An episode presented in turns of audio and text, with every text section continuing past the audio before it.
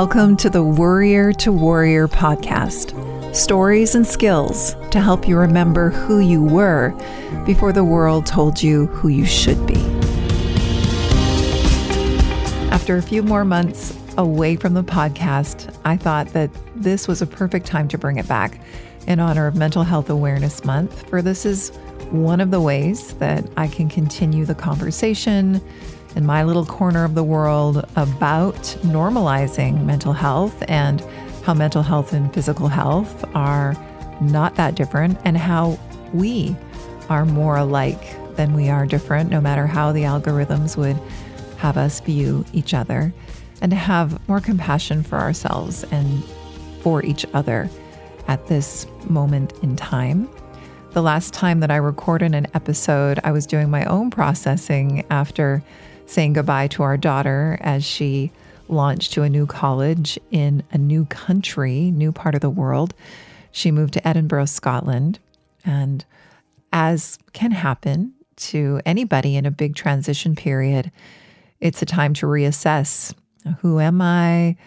What am I doing with my life?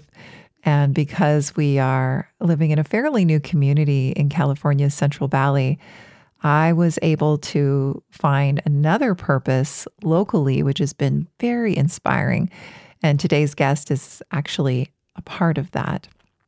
Her name is Jessica Avicenna, and she is the CEO and founder of Aspire Behavioral Health Clinics and Mindful You Psychotherapy and Healing Centers here in the Central Valley. And I found Jessica and what she offers because I was looking for a place that I could do my work in real life. Like many, I have been so fortunate to have the opportunity to work from home and to be able to offer therapeutic sessions and group movement classes through Zoom. And I continue to do that in my Warrior to Warrior Yoga Therapy membership program. It's been incredible. I have loved it. And there's been a lot of positives about that. But it's time to also be with people one on one and in real life if that's possible. So I was looking for the right opportunity. And I came across this organization that is an insurance based model of a behavioral health program. So it's group therapy, basically, but in this beautiful and inspiring model that Jessica created herself. And I'll let her tell you a little bit more about that within this interview. In this conversation, you'll hear about how she created this incredible offering.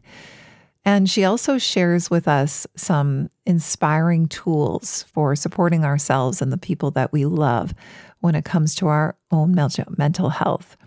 We agree that there is a bit of a crisis going on, especially with young people. So she speaks beautifully about that. And as is the case in many conversations, whether they're recorded in long form podcast format or in person, as two people become more comfortable with one another and with the medium and the context, more authentic wisdom comes forth. So the more that you listen to this episode, the more that you start to hear Jessica really speak from her own zone of genius. And I was definitely taking notes, and there is a lot that I took from this conversation. And I hope you feel the same way.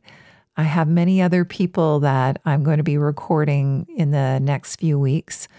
So look for the podcast to be released every Friday for the foreseeable future. And thank you so much for being here today. Let me know if you have any questions that I can answer for you, or if there's any topics around mental health and how movement and breath and meditation and personal development can be a support system. I've said this before that when I was struggling, I did not know where to turn. And in this day and age, there are waiting lists for help. And so that's why it's so wonderful that there are so many resources. This is not the only podcast out there, obviously, that is offering inspiring information but it's it's it's one of them, and um, I'd like it to serve you the best that it can. So please reach out to me. You can uh, check out the liner notes in order to create contact and to find out more about Jessica please enjoy. Jessica, thank you so much for being here. Sure, for sure. Thank you. So, I have to say that I'm so excited that I crossed paths with somebody like you. When I first arrived in Central California, I was doing a search of resources for mental health and uh, places where I could possibly be a part of. And I came across Aspire Behavioral Health. And I was so impressed as I read about this offering. So this place is a safe place for group therapy and clients come and they take part in these groups and you have created a lesson for every day and the lessons are really structured around mindfulness and using gratitude as a tool for mental health. And you include the work of Rick Hanson, one of my favorites, and Brene Brown. I mean, I really see it as education that I wish we all would have received to learn how to manage our minds and our emotions. And it's just really the art of being a healthy and happy human. It is such an incredible thing. And you created that. So, I mean, I admire that so much. And my first question to you is, what was it about your own life that led you to create such an incredible offering that is doing such beautiful work? Wow. Well, thank you, um, Lisa, for having me on, and thank you for that. You know, summary. Um, it's sometimes humbling to hear. You know, when you create something, it's kind of like your child, your baby, and you know, you go in with the best of intentions, and um, but at some point, you also have to just let it flourish on its own and allow other people to get involved. So it's beautiful to see what the vision originally was and that it actually did come to fruition. And even even I think bigger and and still we're developing and growing into what it's going to continue to to be. Um, but for me, my my walk uh, as a mental health clinician took me through um, the county mental health systems the county hospital, inpatient hospitals. Um, so I went through a lot of different models, if you will. Oftentimes, people are are so symptomatic, and you just kind of wish, like, gosh, wouldn't it be wonderful if we had a place where, you know, and then you just start ideating, you know, what you might do differently. You know, when you start in this field, um, there's always a very humbling traineeship experience or practicum experience where you know you're the bottom of the totem pole and you're just observing for the most part. And really that's that's kind of how I learned to just observe. And part of my journey was noticing where I would have do, done things differently but at that point I was just a piece in the whole process. So I wasn't a change agent. And so someday I thought I might create something differently. So that's that's kind of where my journey started. I saw other systems, I saw um, other other places, and I went here and I went there, and I and I did have a passion to help people, um, combined with some business skills I had prior to coming into the field of mental health. So. I, um, I, I worked hard at moving up the ladder in order to have more influence in what I could do. Yeah, I think a lot of people in the mental health industry would agree with you that change needs to happen, that there are some missing pieces. I mean, it, it it is a system that in many ways is broken and so so necessary in our society. And your program also includes the importance of movement and mindfulness and being present centered and we know how important that is. Now, a lot of people would see the need for change but then not be able to actualize that. What is it about you? And maybe, you know, what was it about you and your family system? Were you were you the friend that always wanted to help? What is it about you that was able to take the desire for change and actually make that happen? Yeah, I don't know. Maybe that's just ingrained um, in me. You know, coming to this country very, very early on, I was seven years old, didn't speak any English whatsoever and it was just this determination of you just got to sink or swim you know type of mentality and um, so that was i think very much ingrained in me um, early on you know if you're going to make it it's up to you and if if you're going to make it you you got to you got to make it happen for yourself. So very um, much in my past that idea of of just striving and and now interestingly enough I continue to strive but understanding that it's about the journey right? And in in maybe that's what's shifted at least for me in my own work for myself and my practice is that you know i'm no longer trying to get somewhere. I'm really much more about enjoying the journey and as it unfolds who comes into my life. Beautiful people like yourself. And just really co-creating with everybody. Something that you know maybe started off as my idea but then now can be released into what everybody else can put into it and make it beautiful. Mm, that's something that was really beautiful that I also find comes the longer we live, right? Just allowing ourselves to relax a little bit as opposed to fighting for everything and and mm-hmm. yeah letting go of the struggle and letting things flow. That's that's really just good advice in itself. I have so many questions for you about mental health but what you said there just reminded me that i wanted to ask you about what supports you right now. You are very busy. You know you have a couple of locations of aspire. You have a private practice. Um, i know that your schedule is packed. You have a family. So what are the most important practices or maybe thoughts that do support mm-hmm. you in in your work and in your own mental health right now. Yes, wow. I mean, I think that when when you're out there and doing so much, um, there's got to be a lot of not doing as well, um, because otherwise it's just it just becomes all consuming and not fun and the grind and then that's where people burn out and and not to say i haven't been there because i have so i think for me it's really about my commitment to my own practice, which is daily. And for me, that didn't start off that way. I mean, I, I started in my meditation journey um, not knowing it uh, about when I was 13 years old through massive migraines that I'd had my mm-hmm. whole mm. life. And so I started with going to a psychologist finally um, because they had gone up all the various medical, you know, well, is this wrong? Well, is that wrong? And everything came back normal. So it was ultimately like, well, maybe you're just an overachiever that stresses yourself out. and so I was taught um, biofeedback at that time. And it was really this this guy gave me a tape, and that's how long ago this was. And he gave me a tape with that he had recorded of basically a guided meditation. And it wasn't called that he called it you know biofeedback and and so it was literally like him walking me through a body scan and eventually you know he said listen to this every night. And i did and so inadvertently fell into meditation very early on in my life not calling it that and then finding it again uh, in my really as a passion and and really putting myself in there in my late 20s early 30s and so that practice became one of those things where I did it like it's almost like where you schedule yoga, you know, like once a week and you set time aside and it's like, okay, I'm going to do it. And and it's now progressed to literally for me it's these micro moments. In the mo- in the morning I meditate, you know, between a meeting if I have 2 minutes I'll sit and I'll meditate. So it's no longer like something I schedule. It's now something that's just innately part of my all the time mm-hmm. day. Mm-hmm.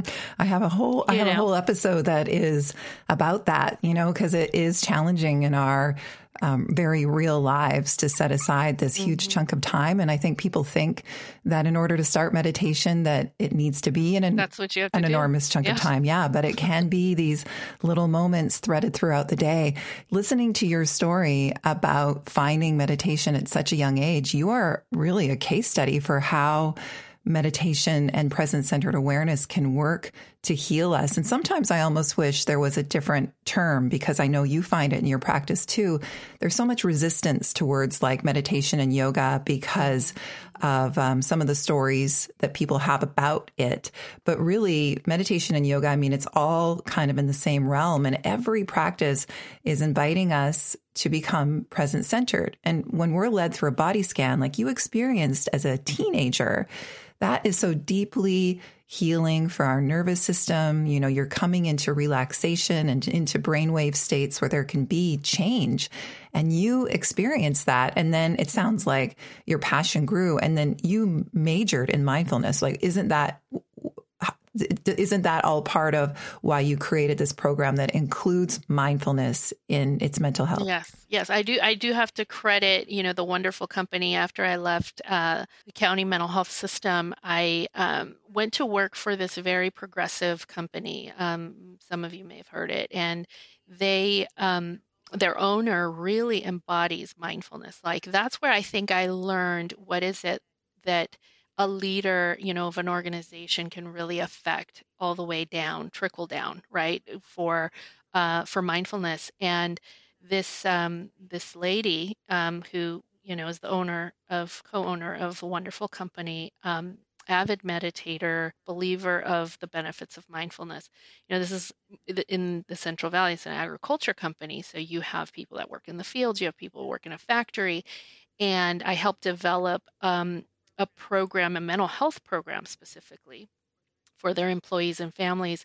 And and that's where uh, we had like a whole mindfulness week where literally the employees were were given these amazing workshops um, to learn how to meditate and things like that.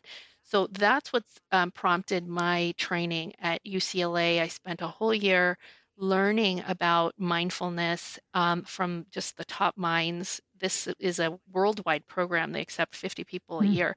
So it's a very, very kind of rigorous, and you had to have so many silent retreats under your belt, which that's a whole thing in and of itself, you know, to be silent for days on end. You know, I did a seven day silent retreat. And yes, that does mean you do not speak, right? You do not speak uh, for the whole time you're there. It's such a experience of going within right to to really not have to deal with even just the pleasantries of, oh, hello, you know, how are you as you pass somebody by. The Mindfulness Awareness Research Center at UCLA was was where I learned formally the techniques and even the, the the heritage right of mindfulness that does come from a mm-hmm. buddhist um, eastern thought and so some of those tenets you know like we talked about self-compassion you know empathy and equanimity and all of these concepts are part of that um, Buddhist tradition that isn't necessarily a religion, but a practice. And now you have these groups that are consistently coming into Aspire who never would have encountered, well, many of them never would have encountered these tenets before. And now they have the opportunity to do it through a really modern, accessible lens. And I, that's what I love about it. I'm just all about that. I'm so happy to be a part of it. Um, what you just said there brought up a couple of things for me.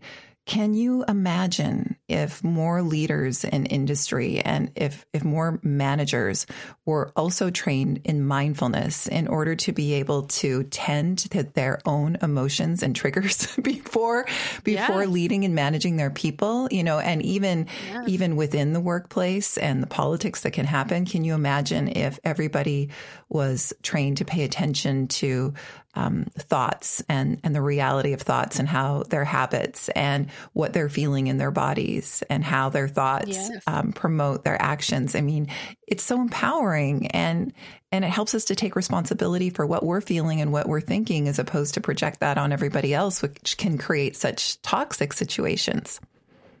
Exactly, and and you know, it, it may sound quirky, but one of the easiest things to do, but I think it, you know, I guess if people don't feel comfortable, right, it would feel kind of uh, uh, weird to to start a meeting. But that's how I start, like especially if it's a difficult meeting, and all of my clinical supervisions, I start with let's take a mindful minute, mm-hmm. let's take a moment and because people are rushing people who, you know if i have eight people in a room who knows what their last five minutes before coming into this meeting was mm-hmm. like or their you know or their day up up to that point what's in their mind what's in their heart. So literally just taking that moment to settle and sometimes i guide sometimes i don't. Sometimes it's literally like here we're just gonna you know put some music on and we're gonna just quiet our minds close our eyes and take a deep breath it recenters everybody in that room. It, it, and then it allows that energy to kind of meld. And now we're ready to start the meeting. Yeah, your conversation can be so much more fruitful when people are coming again from that place of being present centered rather than being fully in that um, sympathetic nervous system response. And then it may mm-hmm. not be a productive meeting because we might be coming from our own limiting lens in that place. So I love I love that you do that. I do that in, you know, private sessions with clients as well, but it makes me think that we should normalize doing that, you know, in our our family systems as well. Although. I, I've said this on this on this show as well, it certainly has supported me in my role as mother, you know, being able to take myself mm-hmm. away into another room and being with myself for a moment or two before I step back into that conversation. Oh my gosh, yes. I mean, I, and I always say this to clients and everybody, like nobody's perfect. And if somebody if you if you think somebody is perfect, then then you just don't know their whole oh, story yeah. because, you know, as a therapist, you know, I really really believe that. And as a human being, we're all doing our best at the moment that we are in our lives. And so these um, techniques, these these practices, you're not going to see an effect right then and there, but you're going to see it a month two months, a year, two years, you're going to notice, gosh, I've really grown.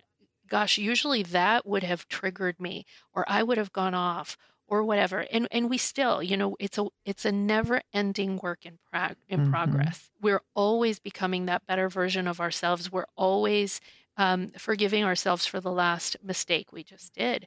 And so that self compassion and that meditation practice is crucial. Mm-hmm. Otherwise, the ego mind takes over, and there we are, full of you know judgment and resentment and all of those. That's something that you teach in the lessons that your clinicians mm-hmm. are um, are teaching to the groups is the idea of self compassion and self forgiveness. And I just want to touch on that because I'm sure you've heard this from clients. I have heard this from clients who feel if they are too easy on themselves, that they'll just never do anything. They'll never actualize mm-hmm. anything. And in fact, I'll have you maybe share that it's quite opposite. Yes. I mean, that's really uh, one of the big lessons in my life, right? It was all about striving and what's next and the next degree and the next thing and the next. And and now I'm really maybe it's also my middle age, right? But I'm also starting to realize it's it's it's it's going to flow. It's going to flow. It's the journey.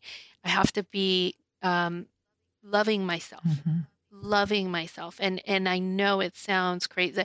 In our western world loving yourself is equated to the ego and self-indulgence and all these things. Um, but i've really spent a lot of time with myself practicing self-love. And to the point of of having these moments of of of self touch you know hugging mm-hmm. literally giving myself that that love that you give naturally and easily to somebody else the warrior to warrior podcast We'll be right back. This episode is brought to you by my meaningful resource for my members, Warrior to Warrior Yoga Therapy. I created an accessible, affordable resource of self care to support you from home as your own personal yoga therapist. My members receive live weekly classes and a continuously updated selection of therapeutic offerings in varying lengths and intentions. You can find classes that attend to your energy levels, your mood, time of day, desires, and emotional states. This is a robust resource, and it includes countless practices featuring my blend of yoga therapy, somatic coaching, and personal development. Head to lisadumas.com to find out more and try it for free for five days. Well, we have this inner cynicism, which I think a lot of people don't realize is again what we've internalized as we've grown up. And I notice it too when I'm offering self touch and that self hug in groups at Aspire or with clients. You know, people will feel funny about it at mm-hmm. first. And so mm-hmm. there's such a resistance to that. And I think that terms like self love and self compassion, they've maybe even been overused and lost some of their mm-hmm. power, but it is so powerful to take a moment or two to feel appreciative for ourselves and for what is going right in our lives. It's not like we're saying, let's bypass everything that's real and hard. No, mindfulness can actually help us to meet those challenges as we would like to. But it's also just giving ourselves a chance to feel more empowered as we are walking through those challenges. Correct, correct. Yeah, it's not swooshing. Like uh, you know, I have two things in my in my room: is a, a, a rug and a mirror, and I'll always use those two as analogies of you know, we love to sweep things under the rug because it works. It works in the moment. It works. It works for a while. But then that rug is so full of things underneath that we can't even walk around it anymore. Mm. We have to, and we stumble upon it.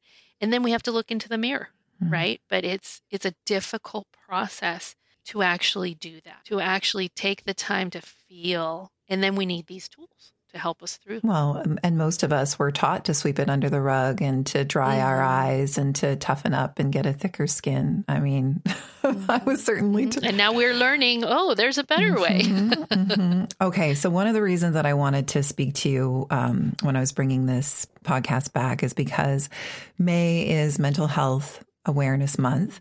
And you know, you've already spoken about burnout. And that is mm-hmm.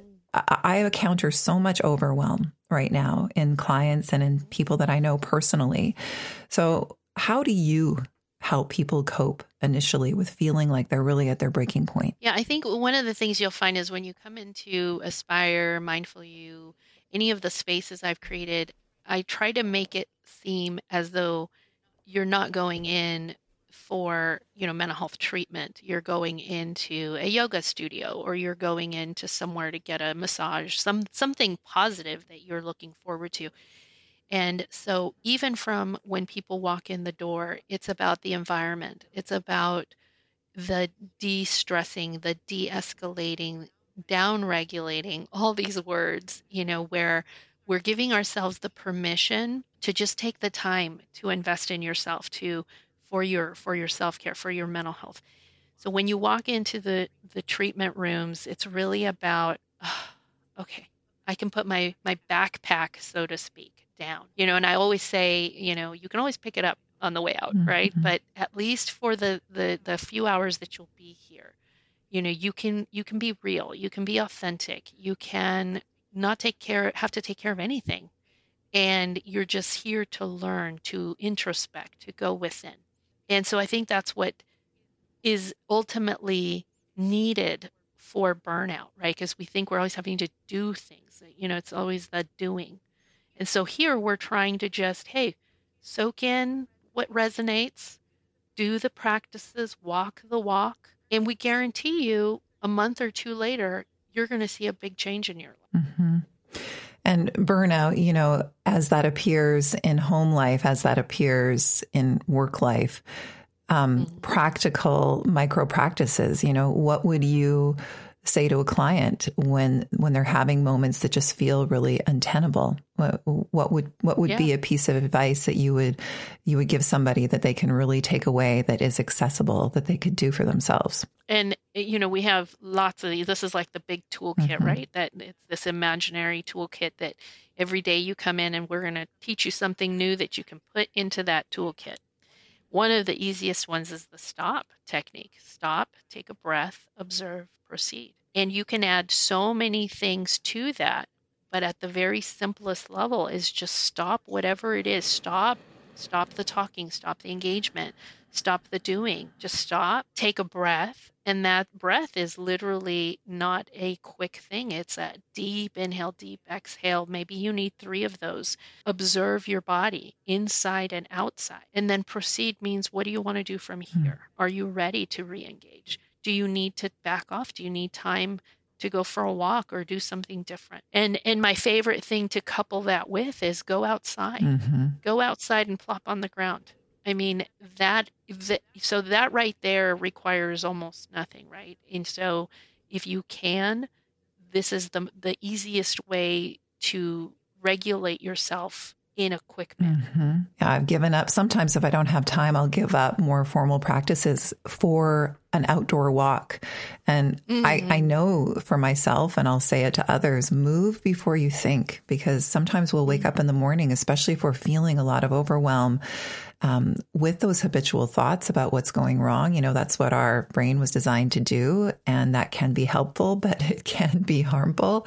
And if we're moving our bodies, if we're, if we're getting outside, you know, it does shift something. So I want to highlight that again, just so you know, I can remember and our listeners can really take that stop, which is stop, take a breath, observe, and then proceed you know sometimes just a couple of conscious breaths is really all we need. That can that can create a shift. And we're and and dis and disengaging mm-hmm. too right? Disengaging from that which is the overwhelm or or adding to the overwhelm.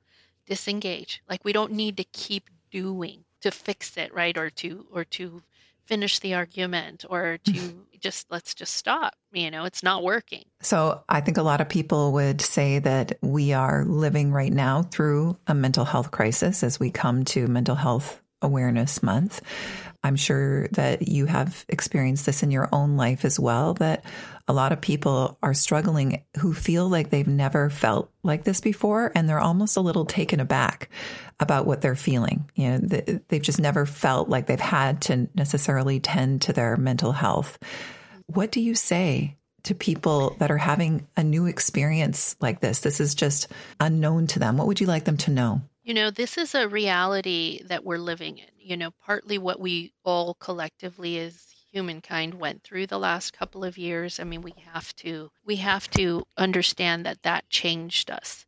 You know, that changed the way we interact with one another. That changed with our social lives. I, I don't think any of us could have planned, you know, for what happened or how how we were affected by you know the the the pandemic and different things but a lot of people who before you're right said I've never felt depression. I've never felt anxiety. And now you know when I go outside or when I travel or you know different things that wouldn't have been triggers in the past are now triggers. Mm-hmm. not to mention that we went we went in indoors mm-hmm. you know uh, we were forced some of us right in indoors and we couldn't leave so we we became very dependent on you know technology a sedentary lifestyle it, it, it was a shock to everyone's system mm-hmm. you know we're very blessed to be in a first world country, but we also have first world problems, things that in other countries you don't see. I recently traveled to Colombia. I'm a big proponent of plant based medicine. And just seeing the simplicity of life, uh, I spent about eight days there living in the Amazon and and you know engaging with a tribe down there and just local people and seeing the simplicity of life they also don't have you know a lot of the problems we have, although they don't have a lot of the blessings we have at the same mm. time. So it's this crazy dichotomy between we have we we have a lot, but we also have issues that come out of that. And depression, anxiety are some of the things that people are experiencing today more so than ever in our country, as well as our teens. Mm. Our teens are suffering so, so, so, so much with their identity, um, who am I supposed to be? This changing world, um, demands of parents, demands of school, all of these things, you know, combining to create this environment of a mental health crisis for us. Mm-hmm. So, literally, what I saw in Colombia was like getting back to the basics was was always where it's at, right? The simplicity of unplugging, the simplicity of getting back to nature, getting back to conversations, getting back to family, to friends, engagement, community, um, all of these things. You know, as simple as they do sound, it's almost becoming a a, a luxury, right? To, to to engage in some of these things. Mm-hmm. Oh yeah, what what used to feel like a fun activity three years ago, yeah, it, it's just completely different now. Just spending time mm-hmm. in my mm-hmm. backyard, it just gives mm-hmm. me so mm-hmm. much joy. Mm-hmm. You know, one of the things that I wanted to talk to you about is something that you mentioned in your answer there, which is our teens. And I am mm-hmm. the mother mm-hmm. of a 20 year old, you know, who, like so many, lost so much over over the past years. And um, you know, as parents, we're so close to that situation. It's really hard. You know, I, I can speak for myself here too. We can focus on fixing uh, it's really easy to come from a place of fear when we're seeing what's going on with our young people, mm-hmm. especially if, especially you know, if the topic of suicide comes up, we, mm-hmm, um, mm-hmm. we're really afraid of that. Uh, of course, are there any empowering words that you can give specifically to parents who are just in a place of fear, in a place of resistance around their kids suffering right now? Yeah, I mean, it, it is important. Here, here, here's been my journey, right? And I have four children as well, all the way, from, you know, 22 down to seven. Mm. So I'm still in it in so many different ways. One of the things I had to learn, and this was my toughest lesson, is that we believe our kids are meant to do what we want them to do. in in all kinds of ways, right? Like you should be this, you should do that, you should become and that. some and I just want to interject that sometimes Mhm. we don't even know that we think that. we're doing it. Yeah, Like, yeah, that's pretty yeah. deep. Here, here was deep. the biggest like helicopter mom and you know uh, tiger mom that there ever was, and so I always will apologize to my 22 year old because if you see how I'm raising my seven and eight year old versus my 18 and 22 year old, it's like I'm a different person. and the and the basic thing difference there is that I realized that it's it's their life, not my life, and that any time that I try to put my will upon them, things don't go well. Mhm. I, I was the mom who took my 20 now 22 year old to MIT when he was like seven and I'm like so this is the college you're going to be going to and you will be an engineer and and here he is 3 weeks ago graduated from film school in LA Mhm. you know and it and it took me for him to go into that deep dark place in ninth grade and high school for me to wake up and realize what am I doing? Wow. what am I doing? You know this isn't my life. This is his Yeah. and allowing them to make those mistakes if if if film school doesn't turn out for him. It's not my life. And so that was the single best thing i ever did for my kids is to realize that it's their life. Mhm. and then just support around that right and and i will say this is my only uh, thing that that that does kind of make me realize wow where are our values as a society? We have you know like you mentioned this beautiful group program. And i feel like you know at any given time we have you know about 20 25 teens in our program. And you know given the size of our county we really should have many many more. Mhm. and here's here's what I've heard, right? I've heard parents whose child just got out of the inpatient hospital or or the the crisis unit for having attempted on their life. And then we suggest so we have a program that is every day, you know, for for 6 hours a day where they're going to be doing intensive work just for a couple of weeks and then down to less less time. And they'll say, "Oh, that's too much. We don't we don't have time for that. Mm. We don't have time for that." And it just breaks my heart to hear that the commitment just isn't there when their child just attempted on their life. Mhm. But then you have parents who do traveling volleyball, who do gymnastics, who do, and then those places are full, Mhm. full, brimming, and people are paying cash $400, you know, $1,000 for these experiences, but the copay is too high to bring your child in for mental health. You, the time is too much to bring your child for mental That's what really um, baffles me as a society. It sounds too like denial. You know, it sounds just like we were saying, Mm. sweeping under the rug. We, I think we don't realize how much we learned that if you just don't talk about it, maybe it'll go away. And it it is, I have compassion. I mean, it is such a painful thing to open your eyes to. And is. it's almost like if you agree to this kind of help that you're somehow sealing the deal that your child is is struggling. and and more so you know dot dot dot i'm a failure Yeah. you know that's how i felt Yeah. that's how i felt how did what did i do wrong here and owning that it was it was my journey you know a lot of the times we say i turn to the parent and i say are you in therapy Yeah. you know what is your support what are and it's not a a dig No. it's a you know we need it just as much it's the family that's going through Yes. an issue Yes, I, I like you even So, more after right? this conversation. I, I, I love that you shared about your journey as a parent. I didn't realize that you had older kids as well, and it was like listening to myself. Yeah, mine is mm-hmm. twenty, and I've been repeating what you just said, especially recently. Like this is your life. This is your life, and also repairing things for when they were younger. yeah. yes. Oh man. I, I tell them, I was like, I'm sorry. I was a kid myself. What was I thinking? Um, yeah, I, I didn't know better. And, and, and so we have to, you know, have that self compassion that we can only operate from where we are. Mhm. I can't pretend to know something I didn't know back Mm-hmm. then. Now I do. I know better. I do better. Mhm. And that's where we need to find what is it for you, for your family, that can take you there, that can help you learn. We have parent support groups, you know, poorly attended. Mm. Those are free and open to the community. It's like those things that we put out to learn how can I get to know my teen? What if my teen is experiencing, uh, and I am going to call it out because it is prevalent. Maybe they're they're questioning their gender. Maybe they're exploring different expressions of themselves. How do we deal with that as parents? Mm-hmm. A lot of parents struggle with. Oh, I know. Yeah. We have a parent support group that that talks about those things. Mm-hmm.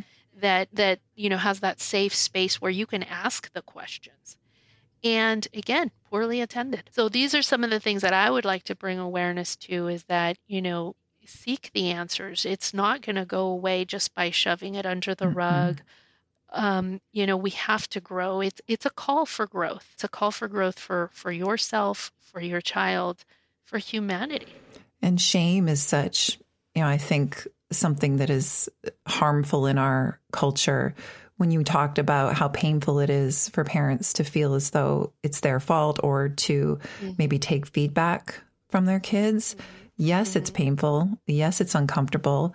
And repairing or apologizing doesn't mean that you also, as you said, didn't show up in the best way that you could at that moment.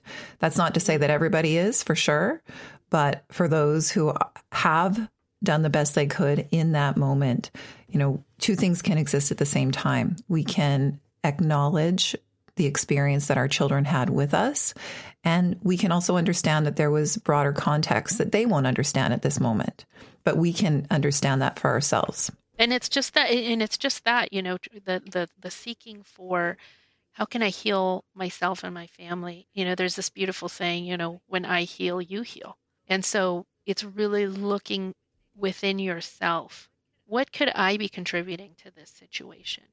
You know, because many times we we have parents drop off their kid and it's almost like fix them. Yeah. And it's and it's not just that. It's the unit. It's the family. It's the parents. It's the siblings. It's everybody. I agree. I, I agree. I can see that in our family system, and I've certainly sought out support through the years because it is not easy. And yeah, uh, there's been lots of questioning in, in, my family, and I'm really grateful for the groups of teens that I do get to go in and and introduce some movement and some tools to at Aspire. And I, it's beautiful actually the connection that I, the connections that I see um, fostered between them and how community is so helpful. Like you can really see a lot of the things that you learn in textbooks in our field come alive in those groups. The power of mm-hmm. community, the power of hearing another person's story and how you can relate to it. And then the power of moving as a group, you know, that's what I've trained in. We we we don't even sometimes have to speak if we're not comfortable. Just kind of moving as a group or breathing as a group. All of these things are very healing. And then um, yeah, having this non-judgmental place, and it, it's it's a sad reality that not every space is like that. It's a sad reality that the society as a whole is not as open to the revolution that our kids are right now. This questioning, you know, personally, I, I think it's a wonderful thing, and and it's sad that there's so much resistance. You know, for sure, and and so we're here. We're going to continue to be here. Every year we take a look at the curriculum, we revamp. Hey, what's new that's out there? You know, we try to bring in the cutting edge. I always want to be at that edge of learning of what can we bring in for clients, you know, that we that will help them ultimately. And you know, there's been some people where you know they come in and it's and it's too much you know they they've had so much pent up and and then we always say we're always here you know if if this isn't the right time maybe another time but but we're always here with the doors wide open for whoever wants to start the healing journey. Now, of course, we're talking, you know, very specifically about um, Aspire in Central California, and listeners of this mm-hmm. podcast are, you know, from all over. And so, yes, I mean, if you happen to be in California, these are programs that are covered by insurance, which is really amazing. Um, but mm-hmm. in your own community, you know, uh, we would definitely encourage looking for resources. Now, unfortunately, right now, that's the part of the crisis. I've I've been on wait lists for therapists at this time that's in the true. world, And I'm glad that there are different resources. You know, we've been we've been sponsored by BetterHelp on this podcast before. You know, I'm glad there are different resources. But let's talk about when resources are not available. Um, without adding to like an overwhelming list of shoulds for our listeners, what are a couple of things that you feel that everybody could easily, first of all, let's start with easily be adding to their own self care practices in order to be beneficial. And then maybe we can talk about being mindful in relationships. You know, we could talk a little bit about um, how much of ourselves is projected on those that we love. And if we were more aware of some of our limiting beliefs, um, that would really help us be easier on our kids and our partners and in the workplace. So let's start with just what are some easy things that we could do for self? Yeah, first of all, just even like an inventory, right? What do I do for myself? Because the answer may be nothing. it may be I just I just you know go through life and I work and I and I do the kids and I take them here and I do that and then I collapse at the end of the day and go to sleep and then I start over the next day. So if that's what life feels like or looks like, we need to move some things. We need to really take inventory of where can we um, take a breath. And I say take a breath because it's as easy as that. You know, where we put our phone down, we close the laptop, you know, we sit in the parking lot. I mean, it literally. I mean, it literally could be that. You know, you can you can be waiting for the kids to come out and instead of because what do we do we all do it we we, we reach for the phone we start scrolling uh, we call somebody and so where do i already have built-in spaces that i don't have to create and there's there's lots of them if you think about it even in the shower mm-hmm. we all have to shower mm-hmm. so uh, things like that you can start to notice you know, I'm just going to be present. I'm just going to notice how often my mind drifts off and come back. I'm going to uh, have positive affirmations. I'm going to look in the mirror uh, while I wait for the kids to run out and, you know, my visor and say, I love mm-hmm. you and hold that, that gave.